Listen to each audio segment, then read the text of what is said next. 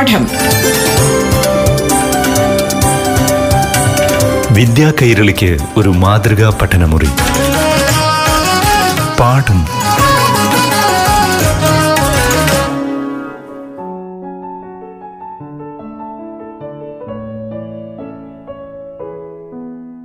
പ്രിയപ്പെട്ട കുട്ടികളെ, പാഠം ക്ലാസ്സിലേക്ക് ഏവർക്കും സ്വാഗതം. ഈ വേനലവധിക്കാലത്ത് രസകരമായ ചില ക്ലാസ്സുകളിലൂടെ നമുക്ക് കടന്നുപോകാം. കൂട്ടുകാർക്ക് ഏറെ ഇഷ്ടപ്പെട്ട വിഷയമാണല്ലോ ഗണിതശാസ്ത്രം. ഗണിതശാസ്ത്ര പഠനം എങ്ങനെ എളുപ്പമാക്കാം, ഇതേക്കുറിച്ചാണ് ഇന്നത്തെ പാഠം ക്ലാസ്സിൽ പ്രതിപാദിക്കുന്നത്. കൂട്ടുകാർക്കൊപ്പം ഇന്ന് അറിവുകൾ പങ്കുവയ്ക്കാനായി എത്തുന്നത് അധ്യാപികയായ ദീപ ലാൽ. പ്രിയപ്പെട്ട കുട്ടികളെ, പാഠം റേഡിയോ ക്ലാസ് മുറിയുടെ ഗണിത ക്ലാസ്സിലേക്ക് എല്ലാ കൂട്ടുകാർക്കും സ്വാഗതം. കൂട്ടുകാർ എക്സാമെല്ലാം നന്നായി എഴുതിയോ? വെക്കേഷനൊക്കെ നന്നായി എൻജോയ് ചെയ്യുന്നുണ്ടോ? എപ്പോഴും കളികളായിരിക്കും അല്ലേ? അപ്പോൾ കളിക്കുമ്പോൾ കണക്കിലെ കളികൾ കൂടി ഉൾപ്പെടുത്തണം കേട്ടോ. കൂട്ടുകാർക്ക് ഉപകാരപ്രദമായ ചില കുസൃതി ചോദ്യങ്ങളും കണക്കിലെ ചില എളുപ്പ വഴികളുമായിട്ടാണ് ഇന്ന് ടീച്ചർ വന്നിരിക്കുന്നത് കേട്ടോ. എല്ലാവരും ശ്രദ്ധിക്കുമല്ലോ അല്ലേ? ഒരു കുസൃതി ചോദ്യത്തിൽ നിന്ന് തന്നെ നമുക്ക് തുടങ്ങാം. എട്ട് എട്ടുകൾ ഉപയോഗിച്ച് എങ്ങനെ ആയിരം ഉണ്ടാക്കാം? അപ്പോൾ ചോദ്യം ഇതാണ്, എട്ടെട്ടുകൾ ഉപയോഗിച്ച് ആയിരം ആക്കണം. എല്ലാവരും ഒന്ന് ട്രൈ ചെയ്ത് നോക്കൂ. ഇനി നമുക്ക് കണക്കിലെ ഒരു മാജിക് ആയാലോ? നിങ്ങൾ ഒന്നിനും ഒൻപതിനും ഇടയിലുള്ള ഒരു നമ്പർ വിചാരിക്കുക. ഞാനും ഒരു നമ്പർ വിചാരിച്ചിട്ടുണ്ട് കേട്ടോ. നിങ്ങൾ വിചാരിച്ച നമ്പറിനോട് രണ്ട് ഗുണിക്കുക. അപ്പോൾ ഒരു ഉത്തരം കിട്ടിയില്ലേ? ആ ഉത്തരത്തോട് രണ്ട് കൂട്ടുക. അപ്പോൾ മറ്റൊരു ഉത്തരം കിട്ടിയില്ലേ? അതിനെ അഞ്ച് കൊണ്ട് ഗുണിക്കുക. ആ അപ്പോൾ കിട്ടുന്ന ഉത്തരത്തിൽ നിന്ന് ആറ് കുറയ്ക്കുക. ഇപ്പോൾ നിങ്ങൾക്ക് ഒരു രണ്ടക്ക സംഖ്യ കിട്ടിയില്ലേ? ഈ രണ്ടക്ക സംഖ്യയുടെ ആദ്യ അക്കം നിങ്ങൾ മനസ്സിൽ വിചാരിച്ച നമ്പരല്ലേ, രണ്ടാമത്തെ അക്കം ഞാൻ മനസ്സിൽ വിചാരിച്ച നമ്പരായിരിക്കും. ഞാനിവിടെ നാലാണ് വിചാരിച്ചത്. അപ്പോൾ നിങ്ങൾക്ക് കിട്ടിയ ഉത്തരം ശരിയല്ലേ? ഇനി അതിൻ്റെ ട്രിക്ക് എന്താണെന്ന് നമുക്കൊന്ന് പരിശോധിച്ചാലോ? നിങ്ങൾ ഒരു നമ്പർ മനസ്സിൽ വിചാരിക്കുക, അതിനുശേഷം നിങ്ങളുടെ ഫ്രണ്ടിനോട് ഒരു നമ്പർ മനസ്സിൽ വിചാരിക്കാൻ പറയുക. അപ്പോൾ അതിനെ രണ്ട് കൊണ്ട് ഗുണിച്ച് കിട്ടുന്ന ഉത്തരത്തോട് രണ്ട് കൂട്ടാൻ പറയുക. അപ്പോൾ മനസ്സിൽ വിചാരിച്ച നമ്പറിനെ രണ്ട് കൊണ്ട് ഗുണിച്ച് കിട്ടുന്ന ഉത്തരത്തോട് രണ്ട് കൂട്ടുക. പിന്നെ അപ്പോൾ ഒരു ഉത്തരം കിട്ടില്ലേ? അതിനോട് അതിനെ അഞ്ച് കൊണ്ട് ഗുണിക്കാൻ പറയുക. അപ്പോൾ ഇതുവരെയുള്ളത് എല്ലാ ചോദ്യങ്ങളിലും ഒരുപോലെ ആയിരിക്കും. ഇനിയാണ് നമ്മുടെ ട്രിക്ക് വരാൻ പോകുന്നത്. അപ്പോൾ കിട്ടുന്ന ഉത്തരത്തിൽ നിന്ന് ഒരു നമ്പർ കുറയ്ക്കേണ്ട ആവശ്യമുണ്ട് അല്ലേ? ആ നമ്പർ ഏതായിരിക്കും? അപ്പോൾ നിങ്ങൾ വിചാരിച്ച ഒരു നമ്പർ ഇല്ലേ, ആ നമ്പർ പത്തിൽ നിന്ന് കുറയ്ക്കണം. ആ അപ്പോൾ കിട്ടുന്ന ഉത്തരമാണ് നിങ്ങളുടെ ഫ്രണ്ടിനോട് കുറയ്ക്കാൻ ആവശ്യപ്പെടേണ്ടത്. അപ്പോൾ നിങ്ങൾ ആദ്യമേ തന്നെ നിങ്ങൾ മനസ്സിൽ വിചാരിച്ച നമ്പർ പത്തിൽ നിന്ന് കുറച്ച് വെക്കണം, എന്നിട്ട് വേണം ചോദ്യം ചോദിക്കാൻ. അപ്പോൾ ആദ്യം ഫ്രണ്ട് മനസ്സിൽ വിചാരിച്ച നമ്പറിനെ രണ്ട് കൊണ്ട് ഗുണിക്കാൻ പറയുക, ഉത്തരത്തോട് രണ്ട് കൂട്ടാൻ പറയുക, വീണ്ടും കിട്ടുന്ന ഉത്തരത്തെ അഞ്ച് കൊണ്ട് ഗുണിക്കാൻ പറയുക, പിന്നെ കിട്ടുന്ന ഉത്തരത്തിൽ നിന്നും ആ എന്താണോ നിങ്ങൾ വിചാരിച്ച നമ്പർ അത് പത്തിൽ നിന്ന് കുറച്ച് കിട്ടുന്ന നമ്പർ കുറയ്ക്കാൻ ആവശ്യപ്പെടുക. മനസ്സിലായോ? ഒരു ഉദാഹരണത്തിലൂടെ നമുക്ക് നോക്കാം. നിങ്ങൾ വിചാരിച്ച നമ്പർ ആറാണെന്നിരിക്കട്ടെ, നിങ്ങളുടെ ഫ്രണ്ട് വിചാരിച്ചത് മൂന്നാണെന്നിരിക്കട്ടെ. അപ്പോൾ ഫ്രണ്ട് വിചാരിച്ച നമ്പറിനോട് രണ്ട് ഗുണിച്ച് കിട്ടുന്ന ഉത്തരത്തോട് രണ്ട് കൂട്ടി വീണ്ടും കിട്ടുന്ന ഉത്തരത്തെ അഞ്ച് കൊണ്ട് ഗുണിക്കണം അല്ലേ? അതാണ് ആദ്യത്തെ സ്റ്റെപ്പ്. അപ്പോൾ മൂന്നിനോട് രണ്ട് ഗുണിച്ച് ആറ്, ആറിനോട് രണ്ട് കൂട്ടുമ്പോൾ എട്ട്, എട്ടിനെ അഞ്ച് കൊണ്ട് ഗുണിച്ചാൽ നാൽപ്പത് അല്ലേ? അപ്പോൾ നാൽപ്പത് എന്ന് കുറയ്ക്കേണ്ട സംഖ്യ ഏതാണ്? ആ നിങ്ങൾ വിചാരിച്ച നമ്പർ ആറല്ലേ, പത്തിൽ നിന്ന് ആറ് പോയാൽ നാല് അല്ലേ? അപ്പോൾ നാൽപ്പതിൽ നിന്ന് നാല് കുറയ്ക്കാനാണ് ഫ്രണ്ടിനോട് പറയേണ്ടത് അല്ലേ? അപ്പോൾ ഫ്രണ്ട് എന്ത് ചെയ്യും? നാൽപ്പതിൽ നിന്ന് നാല് കുറച്ചിട്ട് എത്ര കിട്ടും? മുപ്പത്താറ് കിട്ടും അല്ലേ? അപ്പോൾ ഫ്രണ്ട് വിചാരിച്ച നമ്പർ ഏതാണ്?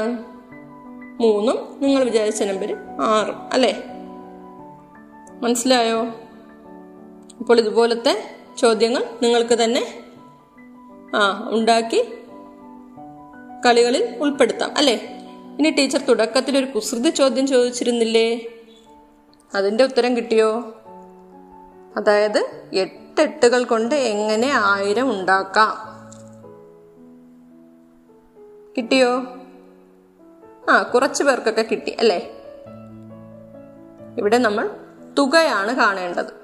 എങ്ങനെയാണ് തുക കാണേണ്ടത്?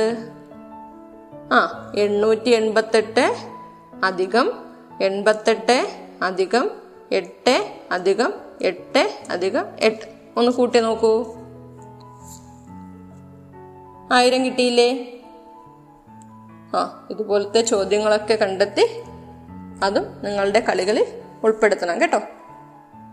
ഇനി നമുക്ക് കണക്കിലെ കുറച്ച് എളുപ്പ വഴികൾ നോക്കാം. വ്യവകലനത്തിലെ കുറച്ച് എളുപ്പ വഴികൾ നമുക്ക് നോക്കാം. സങ്കലനം എല്ലാവർക്കും എളുപ്പമല്ലേ? അപ്പോൾ ആദ്യമായി നമ്മൾ നോക്കാൻ പോകുന്നത് നൂറ്, ആയിരം, പതിനായിരം തുടങ്ങിയ നമ്പറുകളിൽ നിന്ന് മറ്റൊരു നമ്പർ കടമെടുക്കാതെ എങ്ങനെ എളുപ്പത്തിൽ കുറയ്ക്കാമെന്നാണ് നോക്കാൻ പോകുന്നത്. അപ്പോൾ കടമെടുത്ത് കുറയ്ക്കുന്ന രീതി നിങ്ങൾക്കറിയാമല്ലോ അല്ലേ. എന്നാലും ഞാൻ ഒന്നുകൂടി പറയാം, അതിനുശേഷം നമുക്ക് എളുപ്പത്തിൽ കുറയ്ക്കുന്ന രീതി നോക്കാം. നൂറിൽ നിന്ന് പതിനഞ്ച് കുറയ്ക്കുക. അപ്പോൾ നൂറിന് രണ്ട് പൂജ്യമല്ലേ ഉള്ളത്. അപ്പോൾ ഒരു രണ്ടക്ക സംഖ്യയാണ് നമ്മൾ കുറയ്ക്കാൻ പോകുന്നത്. ഇത് സാധാരണ രീതിയിൽ എങ്ങനെയാണ് ചെയ്യുന്നത്? ആ നൂറ് മൈനസ് പതിനഞ്ച് അല്ലേ. അപ്പോൾ താഴെ താഴെ എഴുതി കുറയ്ക്കും അല്ലേ. അപ്പം നൂറ് ന്യൂനം പതിനഞ്ച് താഴെ താഴെ എഴുതിയിട്ട് എന്ത് ചെയ്യും? ആദ്യം പൂജ്യത്തിൽ നിന്ന് അഞ്ച് കുറയ്ക്കണം. അപ്പോൾ അത് പറ്റാത്തത് കൊണ്ട് നമ്മൾ എന്ത് ചെയ്യും? തൊട്ട് മുൻപത്തെ നമ്പറിൽ നിന്ന് കടമെടുക്കും അല്ലേ. അപ്പോൾ തൊട്ട് മുൻപത്തെ നമ്പരും പൂജ്യം ആയതുകൊണ്ട് എന്ത് ചെയ്യും? അതിന് തൊട്ട് മുൻപത്തെ നമ്പറിൽ നിന്ന് കടമെടുക്കും അല്ലേ. അപ്പോൾ ആ നമ്പർ ഒന്നായതുകൊണ്ട് ആ ഒന്ന് തന്നെ കടമെടുത്ത് കൊണ്ടുപോകണം അല്ലേ. അപ്പോൾ ഒന്ന് കടമെടുത്ത് കഴിയുമ്പോൾ അവിടെ പിന്നെ പൂജ്യമേ ഉള്ളൂ. അപ്പോൾ കടമെടുത്ത് അത് ഒറ്റയുടെ സ്ഥാനത്ത് എത്തുമ്പോൾ എന്താകും? പത്താകും അല്ലേ.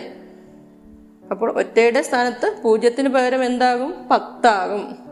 അപ്പോൾ പത്തിന്റെ സ്ഥാനത്ത് ഒരു പൂജ്യമില്ലേ, അവിടെ എന്ത് കൊടുക്കും? അവിടെ നമ്മൾ ഒൻപത് കൊടുക്കും അല്ലേ. അപ്പോൾ ഒൻപതിൽ നിന്ന് എന്താണ് കുറയ്ക്കേണ്ടത്?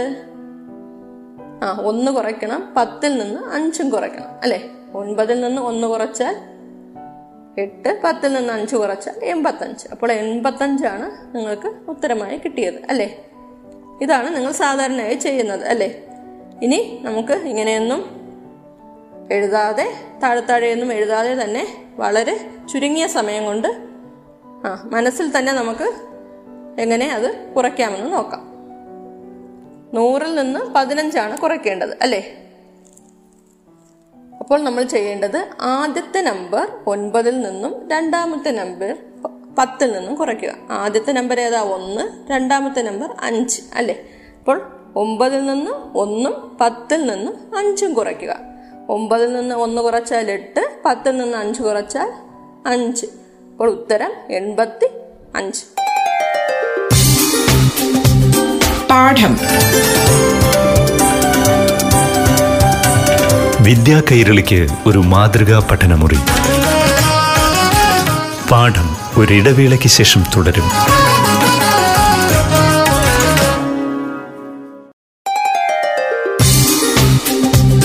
പാഠം വിദ്യാ കൈരളിക്ക് ഒരു മാതൃകാ പഠനമുറി പാഠം തുടരുന്നു.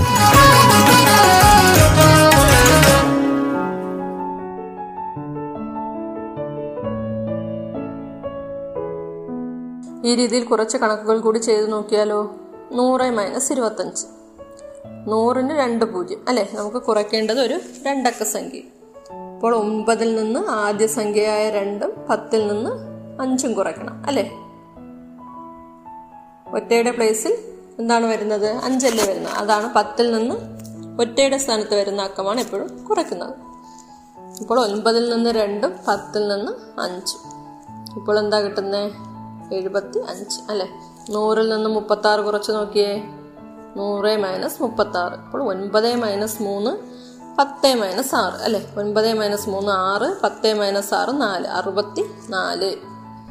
അടുത്തത് നൂറ് മൈനസ് എഴുപത്തി രണ്ട്, അപ്പോൾ എന്താ ഒൻപത് മൈനസ് ഏഴ്, പത്ത് മൈനസ് രണ്ട്, എന്താ ഒമ്പത് മൈനസ് ഏഴ് രണ്ട്, പത്ത് മൈനസ് രണ്ട് എട്ട്, ഇരുപത്തെട്ടാണ് നമ്പർ. അടുത്തതോ നൂറ് മൈനസ് നാൽപ്പത്തി നാല്, എങ്ങനെ ചെയ്യാം? ആ ഒൻപത് മൈനസ് നാല്, പത്ത് മൈനസ് നാല്, എന്ത് കിട്ടും? ഒൻപത് മൈനസ് നാല് അഞ്ച്, പത്ത് മൈനസ് നാല് ആറ്, അൻപത്തി ആറ് അല്ലേ. ഇപ്പോൾ ട്രിക്ക് മനസ്സിലായോ? ഇവിടെയെല്ലാം എങ്ങനെയാണ് കുറയ്ക്കേണ്ട സംഖ്യകളുടെ അക്കങ്ങൾക്ക് എന്ത് പ്രത്യേകതയാണ് നിങ്ങൾ കണ്ടത്? എല്ലാം പൂജ്യത്തിനേക്കാൾ വലിയ അക്കങ്ങളാണ് അല്ലേ. എന്തുകൊണ്ടാണ് അങ്ങനെ എടുത്തത്? ആ പൂജ്യത്തിൽ നിന്ന് പൂജ്യം കുറയ്ക്കേണ്ട ആവശ്യമില്ല അല്ലേ. അപ്പോൾ അതിൽ നമുക്ക് കടമെടുക്കേണ്ട ആവശ്യം വരുന്നില്ല അല്ലേ. അപ്പോൾ അതുകൊണ്ടാണ് പൂജ്യത്തിനേക്കാൾ വലിയ നമ്പർ നമ്മൾ എടുത്തത്. അപ്പോൾ ചെറുതിൽ നിന്ന് വലുത് കുറയ്ക്കുമ്പോഴാണ് നമുക്ക് കടമെടുക്കേണ്ടി വരുന്നത് അല്ലേ. അപ്പോൾ അതുകൊണ്ടാണ് സംഖ്യകളുടെ അക്കങ്ങൾ പൂജ്യത്തിനേക്കാൾ വലിയ അക്കങ്ങൾ നമ്മൾ തിരഞ്ഞെടുത്തത്. അപ്പോൾ ഇതുപോലെ ഒരക്ക സംഖ്യ കുറച്ച് നോക്കിയാലോ. നൂറ് മൈനസ് മൂന്ന് എത്രയാ? ആ ഇവിടെ എന്താണ്? ഒറ്റയുടെ സ്ഥാനത്ത് അക്കം മാത്രമേ ഉള്ളൂ അല്ലേ. പത്തിൻ്റെ സ്ഥാനത്ത് അക്കമില്ല. അവിടെ നമുക്ക് പൂജ്യം കൊടുക്കാം, അല്ലെങ്കിൽ നമുക്ക് പൂജ്യം മനസ്സിൽ വിചാരിക്കാം, അവിടെ പൂജ്യമാണെന്ന് മനസ്സിൽ വിചാരിക്കാം. അപ്പോൾ ഇവിടെ ഒമ്പതിൽ നിന്ന് കുറയ്ക്കാൻ സംഖ്യയില്ല, അപ്പോൾ ഒമ്പതിൽ നിന്ന് പൂജ്യമാണ് കുറയ്ക്കേണ്ടത് അല്ലേ. അല്ലെങ്കിൽ ഒൻപതിൽ നിന്ന് കുറയ്ക്കാൻ സംഖ്യയില്ല, അതുപോലെ എഴുതണം എന്ന് വിചാരിച്ചാലും മതി. അപ്പോൾ ഒറ്റയുടെ സ്ഥാനത്തെ അക്കമായ മൂന്ന് മാത്രമേ ഉള്ളൂ അല്ലേ. അപ്പോൾ അതിന് എന്താണ് ചെയ്യേണ്ടത്? പത്തിൽ നിന്ന് മൂന്ന് കുറയ്ക്കണം അല്ലേ. അപ്പോൾ എന്ത് കിട്ടും?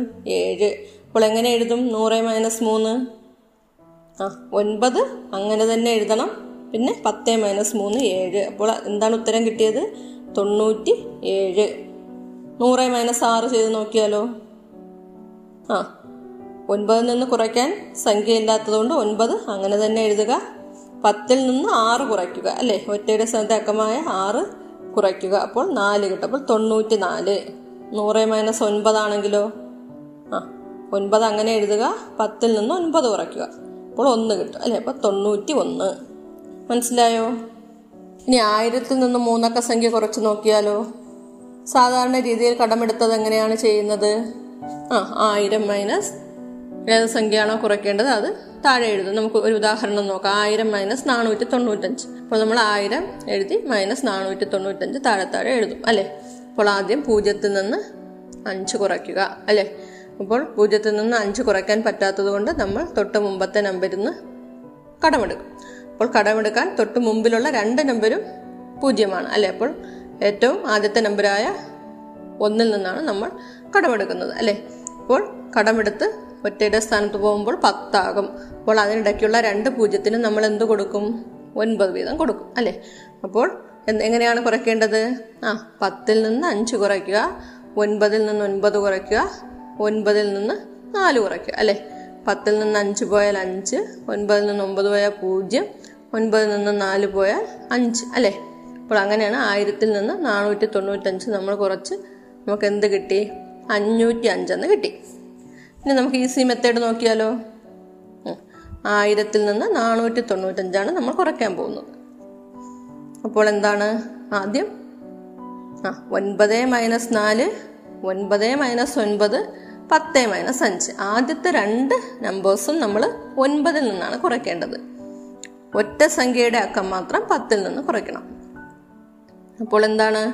ഒൻപത് മൈനസ് നാല്, ഒൻപത് മൈനസ് ഒൻപത്, പത്ത് മൈനസ് അഞ്ച്. അപ്പോൾ എന്താണ് കിട്ടുന്നത്? ഒമ്പത് മൈനസ് നാല് അഞ്ച്, ഒമ്പത് മൈനസ് ഒമ്പത് പൂജ്യം, പത്ത് മൈനസ് അഞ്ച് അഞ്ച്. അപ്പോൾ അഞ്ഞൂറ്റി അഞ്ച്. എളുപ്പത്തിൽ കിട്ടിയില്ലേ?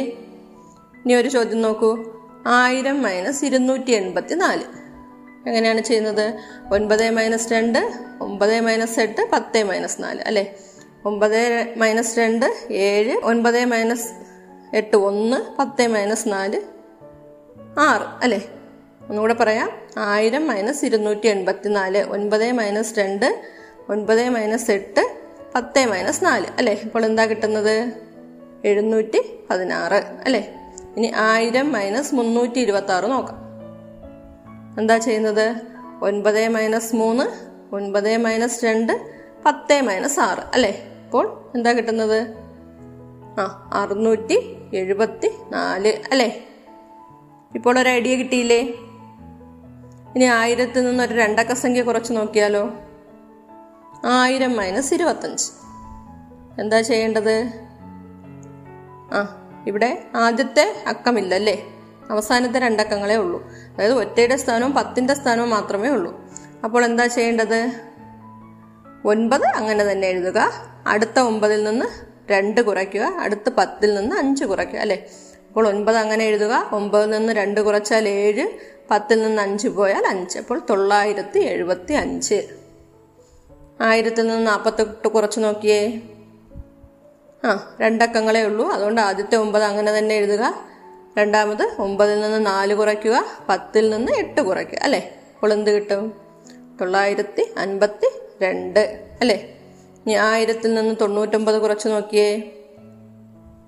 ആ ഒൻപത് അങ്ങനെ എഴുതുക, ഒൻപത് മൈനസ് ഒൻപത് പത്ത് മൈനസ് ഒൻപത് അല്ലേ. എന്ത് കിട്ടും? തൊള്ളായിരത്തി ഒന്ന്, ഒൻപത് പൂജ്യം ഒന്ന് അല്ലേ. അപ്പോൾ ഇനി പതിനായിരത്തിൽ നിന്നൊരു നാലക്ക സംഖ്യ കുറച്ച് നോക്കിയാലോ. ആ പതിനായിരം മൈനസ് ആറായിരത്തി ഇരുന്നൂറ്റി എൺപത്തഞ്ച് കുറച്ച് നോക്കാം. അപ്പോൾ എത്ര പൂജ്യമുണ്ട്? നാല് പൂജ്യം അല്ലേ. അപ്പോൾ മൂന്ന് ഒൻപതും ഒരു പത്തും അല്ലേ. അപ്പോൾ ആദ്യം ഒൻപതിൽ നിന്ന് ആറ് കുറയ്ക്കുക, പിന്നെ ഒമ്പതിൽ നിന്ന് രണ്ട് കുറയ്ക്കുക, ഒൻപതിൽ നിന്ന് എട്ട് കുറയ്ക്കുക, പത്തിൽ നിന്ന് അഞ്ച് കുറയ്ക്കുക അല്ലേ. ആ അവസാനത്തെ അക്കമായ അഞ്ച് പത്തിൽ നിന്നാണ് കുറയ്ക്കേണ്ടത്. അപ്പോൾ എന്താണ് കിട്ടുന്നത്? മൂന്ന് ഏഴ് ഒന്ന് അഞ്ച് അല്ലേ. മൂവായിരത്തി എഴുന്നൂറ്റി പതിനഞ്ച്. ഇനി ഒരു നമ്പരും കൂടെ കുറച്ച് നോക്കിയേ. പതിനായിരം മൈനസ് ഏഴായിരത്തി അഞ്ഞൂറ്റി നാൽപ്പത്തി മൂന്ന്. എങ്ങനെ കുറയ്ക്കാം? ആ ഒമ്പത് മൈനസ് ഏഴ്, ഒമ്പത് മൈനസ് അഞ്ച്, ഒമ്പത് മൈനസ് നാല്, പത്ത് മൈനസ് മൂന്ന് അല്ലേ. ഇവിടെ എന്താണ് കിട്ടുന്നത്? രണ്ട് നാല് അഞ്ച് ഏഴ്, രണ്ടായിരത്തി നാനൂറ്റി അൻപത്തി ഏഴ് അല്ലേ. ഇതുപോലെ പതിനായിരത്തിൽ നിന്നൊരു മൂന്നക്ക സംഖ്യ കുറയ്ക്കണമെങ്കിലോ ആ പതിനായിരം മൈനസ് അഞ്ഞൂറ്റി എഴുപത്തഞ്ച് നോക്കാം. അപ്പോൾ ആദ്യത്തെ ആ ഒൻപത് കുറയ്ക്കാൻ അവിടെ അക്കമില്ല അല്ലേ. അപ്പോൾ ഒൻപത് അങ്ങനെ എഴുതുക, ഒമ്പത് മൈനസ് അഞ്ച്, ഒമ്പത് മൈനസ് ഏഴ് പത്ത് മൈനസ് അഞ്ച്. അപ്പോൾ എന്താ കിട്ടുന്നത്? ഒൻപത് നാല് രണ്ട് അഞ്ച് അല്ലേ. അപ്പോൾ ഇനി ഇതുപോലുള്ള കണക്കുകൾ വന്നാൽ ഈസി അല്ലേ. അപ്പോൾ നമുക്ക് അടുത്ത ക്ലാസ്സിൽ കാണാം. പാഠം വിദ്യാ കൈരളിക്ക് ഒരു മാതൃകാ പഠനമുറി.